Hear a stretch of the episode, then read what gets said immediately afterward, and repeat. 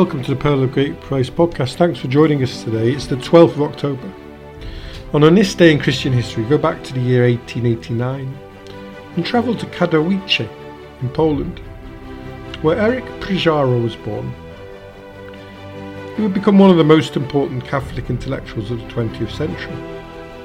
A Jesuit priest, a philosopher, and a theologian. And he is best remembered for synthesizing the thoughts of prominent thinkers around the notion of the analogy of being. His groundbreaking text, Analogia Entis, the analogy of being, brought theological metaphysics into the modern era. Building on the influential tradition of Thomas Aquinas, who argued that the distinction between essence and existence ran through the whole of created reality. Thomists had argued that this difference between essence and existence defined created reality in its difference from God, the Creator, whose essence was to be. However, in Christianity, with its bold claims about the incarnation, about how God had become a man, for Przywara, the tension between divine immanence and divine transcendence was therefore a unity in tension. And he turned the concept of analogy of being, which had been, been understood in static terms by Thomists, into something dynamic.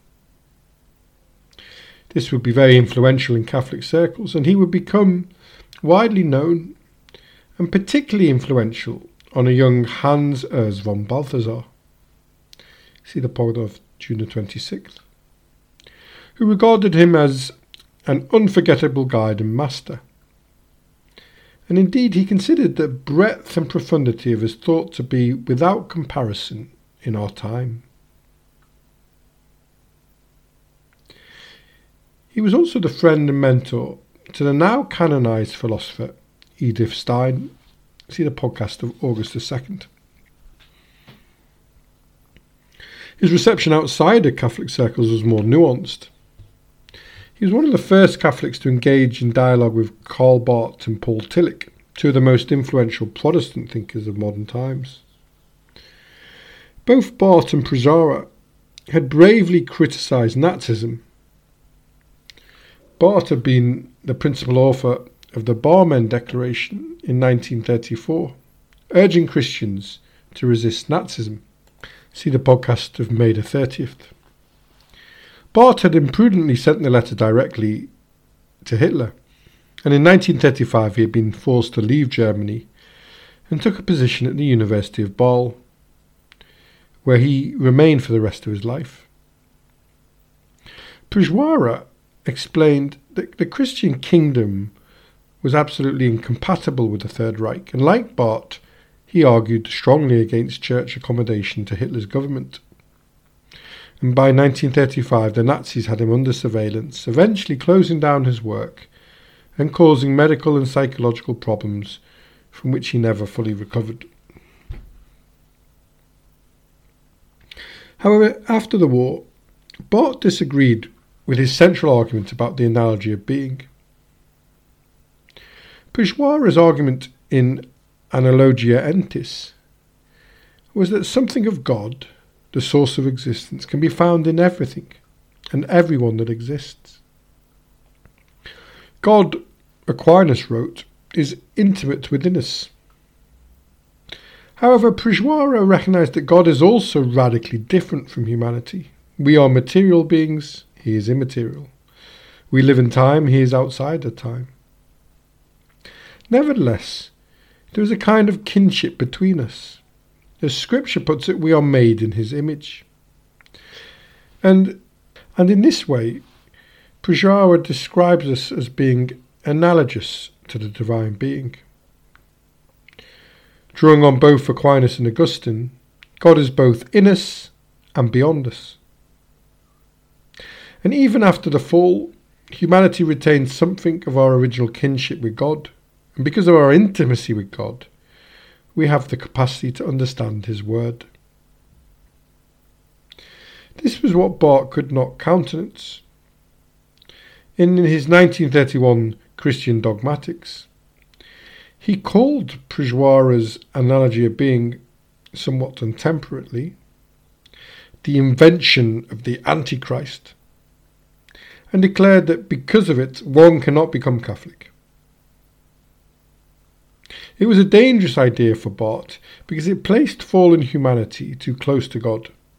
In Barth's view, the analogy of being downplayed God's otherness.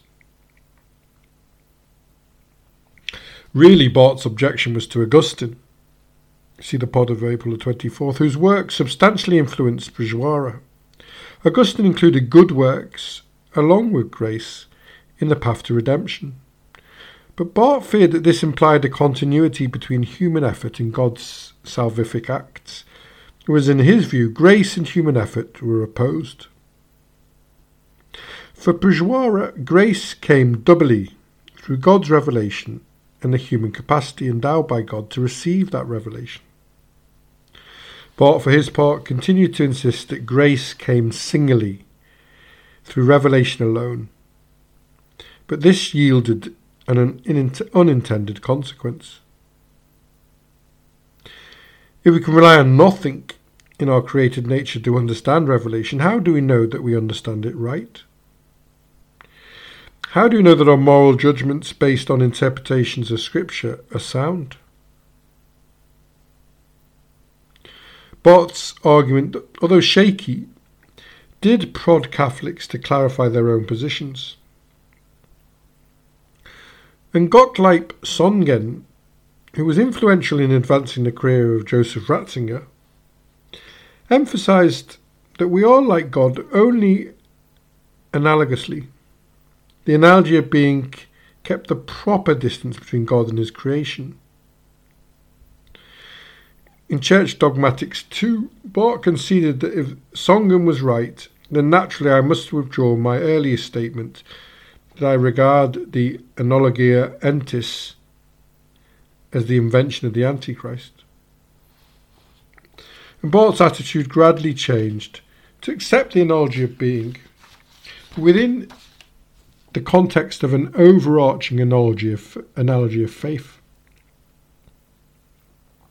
Yet in his later works, Barth talked not of analogy of being, but of an analogy of being in Christ, in his grace. The First World War shaped the attitudes of both theologians towards analogy, though each drew a different conclusion from its events While Przywara believed that the church had done too little in the face of this tragedy. Barth believed that it had done too much. Przywara intended his doctrine of analogy to encourage the political activity and influence of the church in post war culture and society. Barth was suspicious of and sought to foreclose uncritical efforts to claim God for human political and social agendas and in that way both were reformers who sought to help the church avoid its previous mistakes.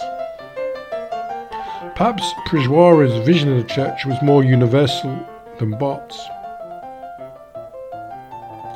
Barth's explosive rejection of the Analogia Entis as the invention of the Antichrist in 1932 was because he feared the church's entanglement in alliances that would betray its true identity, and saw the potential of Przywara's idea to encourage them. However, later, newer versions of the analogy, such as Söhngen's, had adapted to many of his earlier objections, and he saw a Christocentric version that he couldn't object to.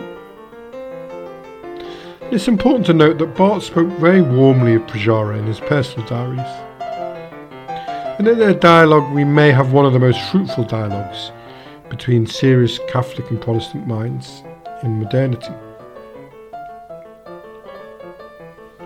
In the English speaking world, Przywara remains largely unknown. Few of his 60 books or 600 articles have been translated. And Graham McAleer's recent book, Erich Przywara and Postmodern Natural Law, was the first work to present in an accessible way his thinking for an English speaking audience. Pope John Paul II commended Przywara as one of the greatest theologians of the Catholic tradition, in such company as Albert the Great, the teacher of Thomas Aquinas. That's all from the Pearl of Great Price today. Thanks for listening. Join us tomorrow if you can as we look at the miracle of Fatima. This month we've surpassed 10,000 downloads, so thank you to listeners from all over the world for your interest. And today, a special thank you to our listeners in Tel Aviv and in Gravesend, Kent. Our archives can be found at www.pogp.net. And if you have time, please subscribe and share the podcast with friends. Have a lovely day wherever you are, and thanks for listening.